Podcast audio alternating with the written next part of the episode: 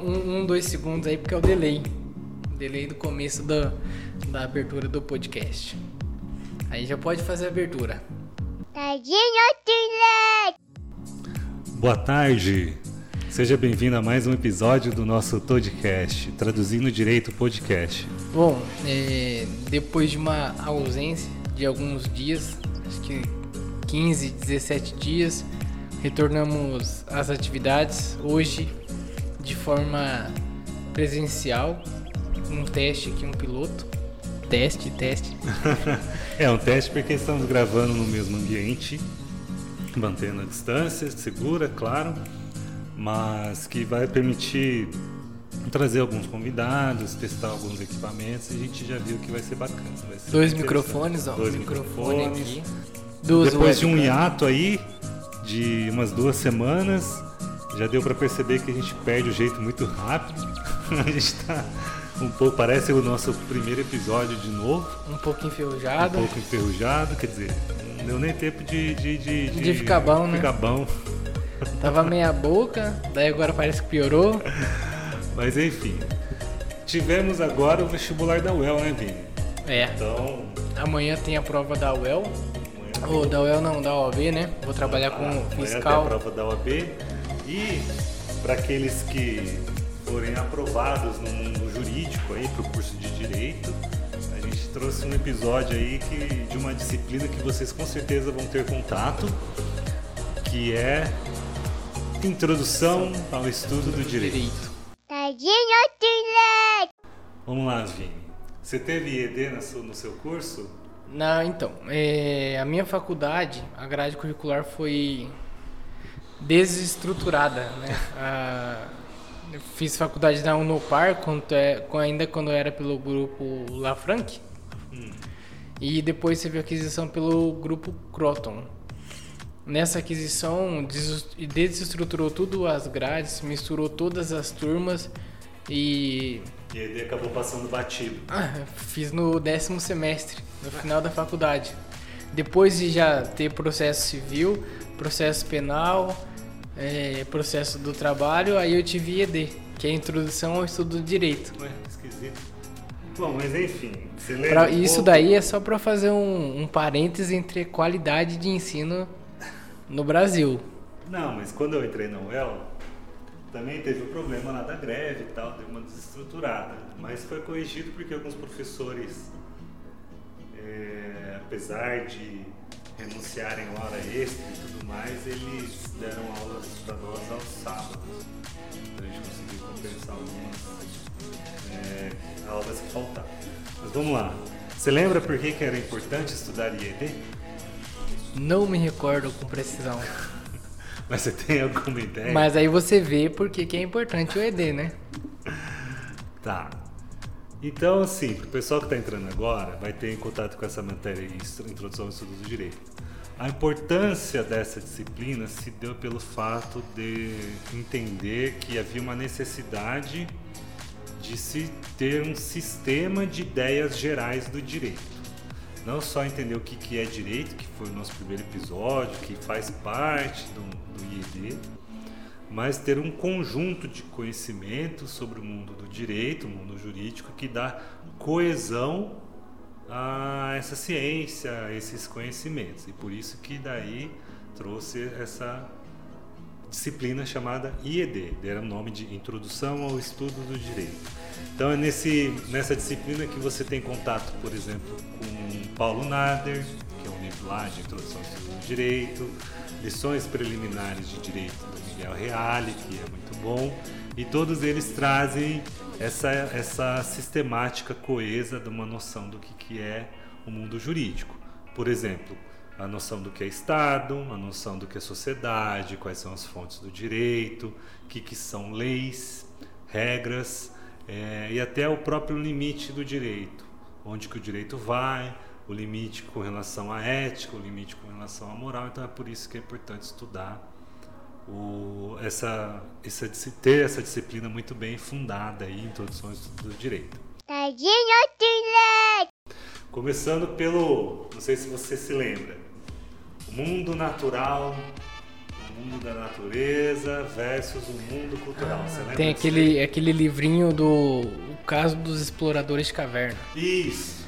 Que aí bem, bem retrata essa noção de Um o jus, na- pontos- é, o é. jus natural e o jus posi- Um dos- positivismo. Um dos pontos dentro que você estuda no IED é o justnaturalismo e o justpositivismo. Muita gente acha é, desnecessário, até acha que não tem muita importância, mas o justnaturalismo e o justpositivismo ele explica muita coisa dentro até do aspecto jurídico-político do Estado. né? Então vamos lá, começando pelo pelo pelo mais simples lá. Mundo natural, mundo cultural. Você lembra o que, que era, Vi? O, o mundo, mundo natural é que tem as regras básicas de convivência. Então, a gente tem uma lei que hoje fala assim, olha, você não pode matar alguém, mas mesmo não existindo essa lei, a gente sabe que você não, Ah, esse é o justnaturalismo. Isso não. é naturalismo. É, esse é o justnaturalismo. Não, mundo natural é o mundo do ser. É o mundo físico, é o mundo dos fatos, é onde acontecem as coisas e é onde as coisas já vêm, já vêm pronto para nós. Então são as, as leis, por- exemplo, são as leis da física. Você não consegue montar um, um- um- comitê e discutir, por exemplo, que a gravidade não se aplica mais. E aí com isso Olha todo aí, mundo sai voando. Hoje no Brasil tá complicado. É, Tem um tem gente gabinete, que tenta. tem gabinete aí que tá até colocando em xeque a ciência e a eficácia de vacina comprovada. Então no Brasil tudo pode. Então, mas isso é o mundo do ser. E o mundo cultural, que é o mundo do dever ser, que são os imperativos, né? que são as regras imperativas. É, a conduta deve ser esta, ou conduta deve ser aquela. Então, quando você entra na facu no direito, está fazendo facu primeiro ano, acha que vai salvar o mundo, um dos primeiros temas que você vai ter na introdução ao estudo do direito vai ser esse, o mundo cultural e o mundo natural, o mundo da natureza, que é justamente essa noção. É, não adianta você discutir, por exemplo, é, questões da física, matemáticas, que são regidas pelo princípio da causalidade e tudo mais, que são as regras. Oh, conseguimos, hein? Aí, isso aí é uma, É um problema é uma aqui. do- causa que tá. Isso é físico, não dá, né, pra É. lutar contra o som. Ou melhor, não faz parte do mundo do debate das leis.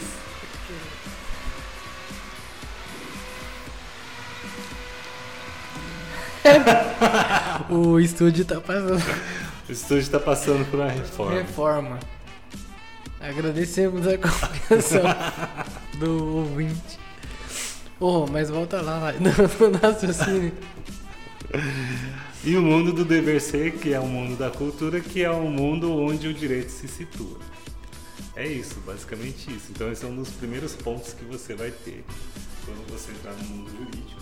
Vai estar a carequinha lá do trote e tal. Se for rapaz, né? Sobrancelha raspada. Sobrancelha raspada, vai ter os, os, tem os. Na UEL acho que tem o trote social, que é. Nem sei. É o solidário, né? É, ou o doar sangue, isso. ou, ou você vai lá doar sangue, doa alimento, ajuda uma instituição. Principalmente hoje aí com a pandemia. Ser solidário é bom. Olá, mas tem um outro ponto que é legal. Que o Miguel. Miguel. Bellinati? Miguel, professor, não lembro o nome. Hum. Que ele fala sobre o- essa parte de- do jus naturalismo, depois dos contratualistas, que é Rousseau, Locke, também é legal. Isso é interessante. Isso daí, na UEL, eu não sei nas outras instituições, na UEL, pelo menos, essa parte trazida também um pouco pela, pela sociologia e pela filosofia, né? Mas o justnaturalismo, você, não, você quer explicar o que é justnaturalismo? Você lembra mais ou menos uma ideia do que é justnaturalismo? É, ju- ju- jus naturalismo é que tem certas regras que não dependem de lei, elas já existem junto com o homem, caminha junto com o homem. É uma explicação, aquilo que não é escrito nem definido pela sociedade. Ela é inerente à sua condição de ser humano. Ou natural, natural do ser humano. Por exemplo, a vida, a liberdade são os dois maiores exemplos de um justnaturalismo, um direito natural, por exemplo. Todo homem é, naturalmente não precisa ter uma lei criada pelo Congresso para falar que ele quer proteção à sua própria vida.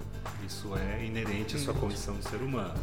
O mesmo é. é com a liberdade e esses direitos têm um aspecto histórico, filosófico, histórico e que tomam bastante força com a Declaração Universal dos Direitos do Homem no pós-guerra. Então você vai, quem for para a área do mundo jurídico, já vai ter o contato aí de, de antemão com esse tipo de conceito, que é o direito natural, que é muito discutido. Por exemplo, é, a sua discussão é importante quando você se depara com as situações utilitaristas. Se você, o caso do trem desgovernado, que se você mantém ele naquela linha, você pode atropelar quatro pessoas, ou se você virar a alavanca, você desvia onde vai atropelar só uma pessoa tem essas discussões também sobre a questão da vida. Será que vale mais? Será que vale Valor. menos? Então tudo isso está dentro, você vai discutir dentro do justnaturalismo. Não tem certo e errado no primeiro momento, é difícil, mas é tudo que vem também pela, pela questão da experiência e da razão humana. Isso também está dentro, inserido da, dos conceitos do, do direito natural. Né? Outro aspecto, assim, do direito natural. É, o livro que você citou, o caso dos exploradores de caverna, não é spoiler porque o livro é bem antigo, então não tem mais spoiler, mas é o caso em que ah, se discutia a morte de um dos membros para garantir a sobrevivência do outro, né?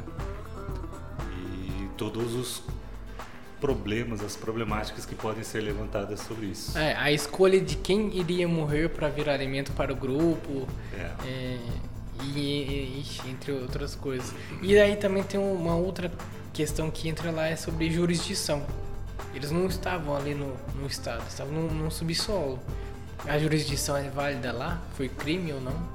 Então, é, isso é interessante, é um dos pontos que você abre para dentro oh. daquela discussão. Né? Então aí, ó, quem for para o mundo jurídico já vai imaginando que você vai ter que deparar com esse tipo de questionamentos. E é, frente, não contrário, mas frente ao naturalismo a gente tem o quê? Positivismo. Positivismo. De Kelsen. De Kelsen. Ah, é, não sei se você quer falar sobre o positivismo, aí depois tem um caso bem interessante de conflito entre o positivismo e o justnaturalismo, que também não, é, que é do pós-guerra. É, é que o positivismo é tudo que você pode fazer ou deixar de fazer tem que estar dentro da lei. E aí dentro da lei tem a pirâmide, a hierarquia da a pirâmide que fala que é de Kelsen, mas na verdade não é de Kelsen. Né? Eu não lembro o nome. Foi um aluno de Kelsen e depois o Kelsen se apropriou da pirâmide tipo, e usou a pirâmide do aluno dele. É, então tem esse, esse ponto. Não sei se você quer falar mais, porque daí depois eu falo ali sobre o, conf, o conflito que teve. Não, não, sim, para quem for aluno e entrar nessa discussão, o positivismo é aquela ideia centrada na lei. Ela, a validade da própria lei e da própria e da conduta, ela está inserida na própria lei. Isso mais ou menos é a ideia do jus, natura, do jus positivismo e, e que Hans Kelsen trouxe nessa seara de que a, as leis se legitimam pela norma fundamental. Então você vai ter essa discussão, é uma discussão bem bacana tal, e o que o pessoal coloca é assim, ah, porque a lei não tem como prever todas as condutas possíveis humanas. Então ela vai ter algumas descrições, que é o descritivo legal, dessas descrições de conduta que a gente vai interpretando que o, o, o, operador do direito, no caso, ou o jurista, ele vai ter que pegar e interpretar a situação de acordo com a lei e ver se aquela lei é diz respeito ou não àquela conduta. É o que eles chamam lá de silogismo lógico dedutivo. Também. O fato como premissa maior, a norma como premissa menor e o fato se enquadrar dentro daquele comportamento que está na lei. Também, é descritivo. E aí, e qual que é a sanção ou a, o que, a resposta que a lei demanda para aquela conduta.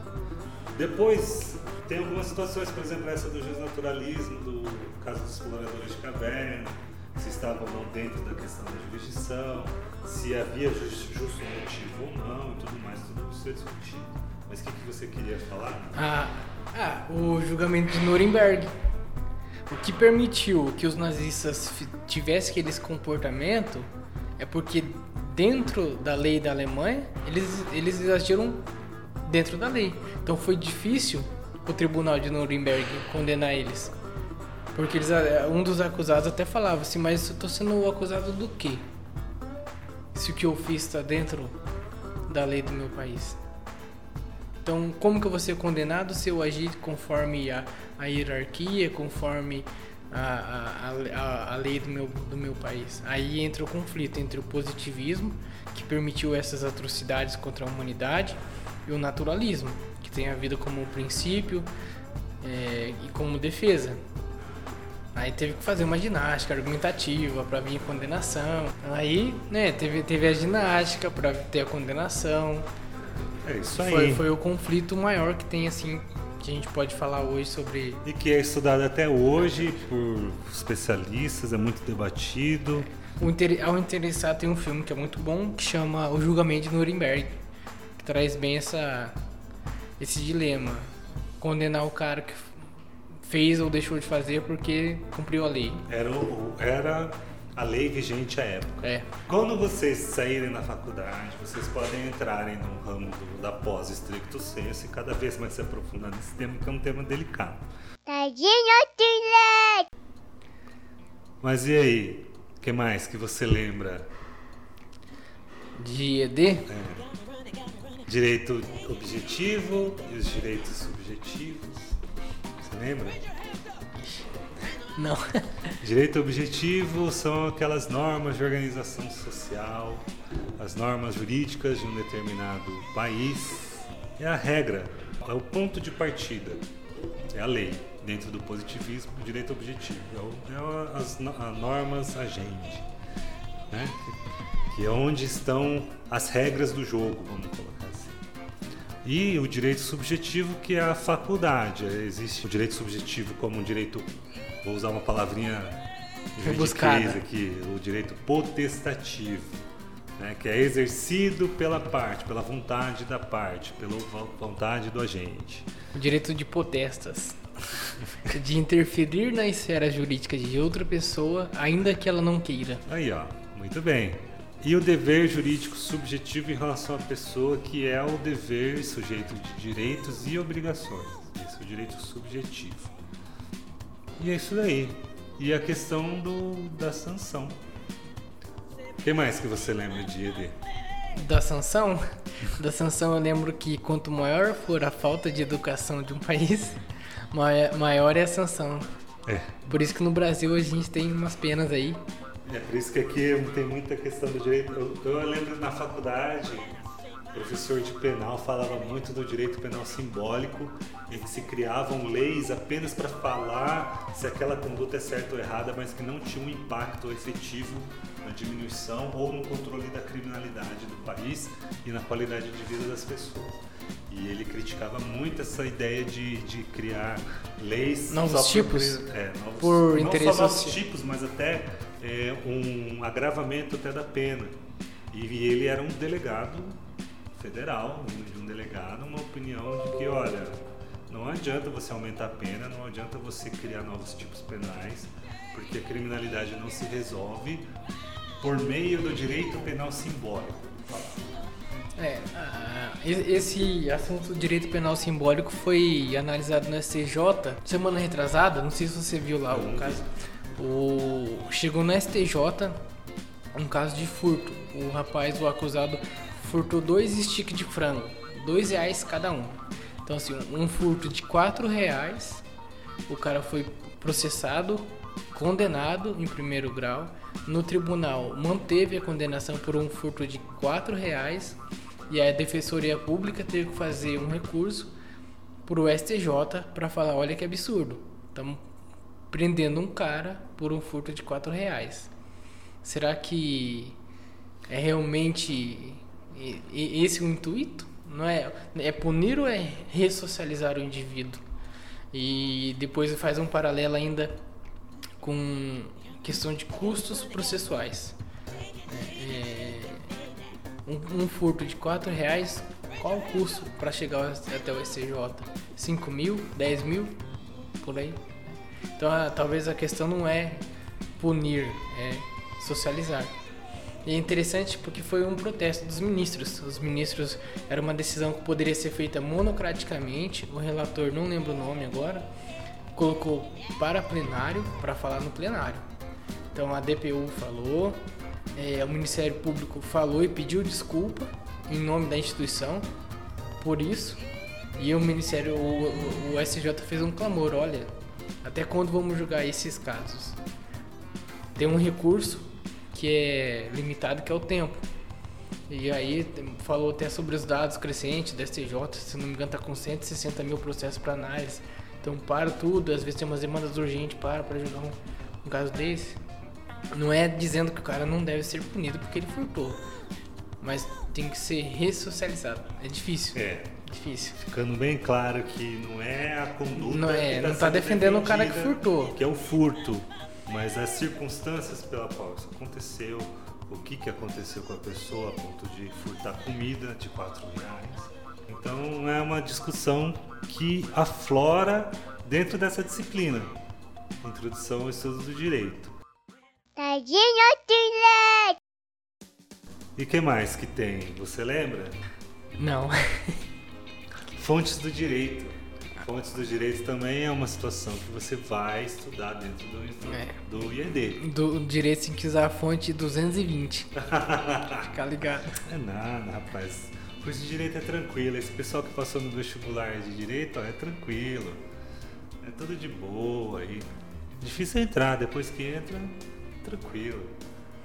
Só lê um pouco. Só um, ler. Tem um pouquinho de noção da- das coisas e tudo certo. Ah, mas hoje tá facilitado pra galera que tá entrando, né? Às vezes nem precisa ler. Você vai lá e manda um audiobook. ouve um podcast todo. E aí você vê a- a- as fontes é, primárias, secundárias. É, de uma, uma forma bem simplificada, fonte do direito. Tem uma, um- você pode colocar a fonte de direito dentro de uma perspectiva de origem do direito, do direito subjetivo, inclusive, ou seja, da onde, que, onde está a fonte do seu direito, que é a lei, alguma norma, alguma questão nesse sentido. A norma hipotética fundamental. Arma hipotética fundamental. Então essa é a fonte do direito.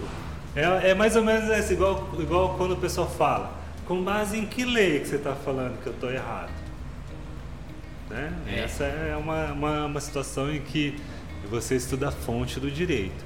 E outra fonte do direito qual que é? A integrativa, É. subjetiva, que seria os costumes, tá lá na LINDB. Quem não sabe, LINDB é Leis de Introdução às Normas do Direito Brasileiro, É. né? Então tá na LINDB que é os costumes. Só um momento. é a reforma. É uma moto passando. 883 aí. É. Pera aí.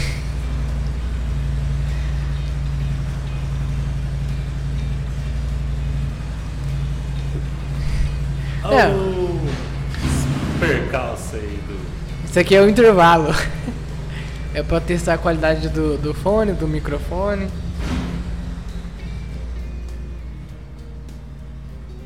Alô? Retornamos do intervalo. E, então, a- as fontes integrativas é o, o costume, é, a analogia, os princípios gerais de direito. Qual mais? Não, acho que é as fontes, o costume, a, a lei, costume, magia, É, e- equidade. Equidade. E é isso daí. Não lembro. De cabeça não lembro agora. É, Isso, os princípios, os princípios, né? Que quando você quer fundamentar e você não tem algum, alguma lei, você joga lá um princípio. Você pode escrever várias coisas Ah, e, e fala pelo princípio. O que mais que tinha na, no IED? Vamos ver. Tadinho Tilek! estrutura jurídica, civil law e common law. E o Brasil, ó, E o Brazilian Law do a partir de Didier. 2015. Então tá, o que, que era o civil law, você lembra? É um sistema em que busca, é assim, o, o direito surgiu como um meio de apaziguar conflitos sociais. Então, para apaziguar conflitos sociais, esse sistema, o civil law, ele busca a segurança na lei. Então, tudo que você pode fazer ou deixar de fazer está na lei. É, E o outro sistema, Common law? common law, diga aí lá.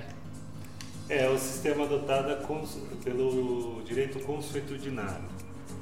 É basicamente pautado nas experiências e nas decisões anteriores, prévias ou precedentes judiciais, e com esses precedentes você vai formando o que, que pode e o que, que não pode.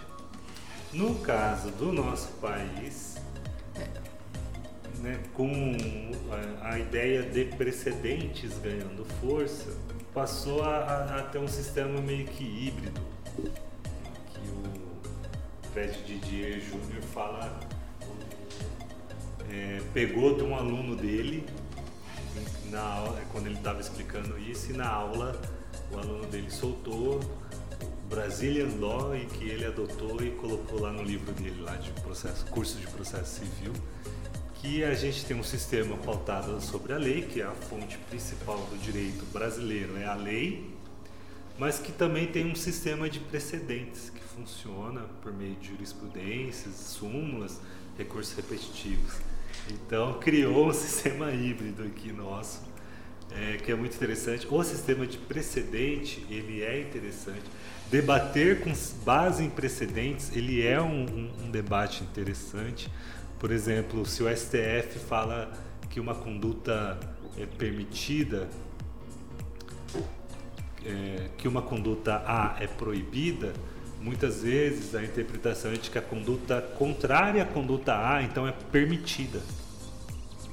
Ela não precisa, não precisa nem falar que é permitida. Então, é, cria-se um sistema de precedentes é, aqui no Brasil também. E você vai ter isso em IED, vai ser bem bacana. Mas o sistema de precedentes no Brasil só funciona quando o juiz quer e quando o desembargador quer. Porque quando o advogado vai lá e faz um quadro é, comparativo entre o precedente, que a gente chama de ratio descendente, a razão de decidir. Olha, o juiz aqui decidiu, o Tribunal Superior, que é o que faz o precedente, decidiu desta forma por este motivo. E aí você fala, meu caso, é, você tem que decidir desta forma por este motivo. O juiz só vai decidir des- dessa forma se ele quiser. Né? Argumento ele tira até do rabo se quiser. Brincadeira. Brincadeira. E o que mais? É, mas o sistema É. de precedente é como se fosse aquele negócio. ó, o pau que bate em Chico também bate em Francisco. Essa é a ideia de essa é a precedente. ideia. Claro que dentro da, da disciplina vai ter muitas questões mais detalhadas, fontes materiais, é, fontes imateriais, é, fonte estatal, não estatal, vai ter todas essas questões que vocês vão estudar, mas basicamente é isso aí. né? É bem tranquilo, talvez fique mais tranquilo com o passar do tempo, depois que você começa a estudar outras questões do direito, aí começa a fazer sentido. Fica tranquilo no meu caso. Eu tava lá no décimo semestre e fui ter IED lá no décimo semestre. Aí ficou Aí tranquilo. ficou tranquilo. É, Depois de já ter estudado tudo, já ter passado na OAB, inclusive, aí eu tive IED. Me ajudou muito. O, o- outra matéria que é bacana, a gente pode até explorar, é TGP. Teoria Geral do Processo. É bem bacana. Só que daí tem que ser uma coisa muito mais pautada e elaborada. Isso aqui que a gente fez hoje é só para dizer o seguinte, ó, pessoal que passou no vestibular, parabéns. Mas o difícil vai começar agora. Ah, e outra coisa também é pra dizer, olha, tivemos umas férias, mas voltamos, né? E quem passou no vestibular, bem-vindo aí. Pro Força. Parabéns e força. Vai na fé. A UEL não é cruel. Brincadeira. E qual mais aí, Lai? O que mais? Não, acho que só. Vamos sem pauta.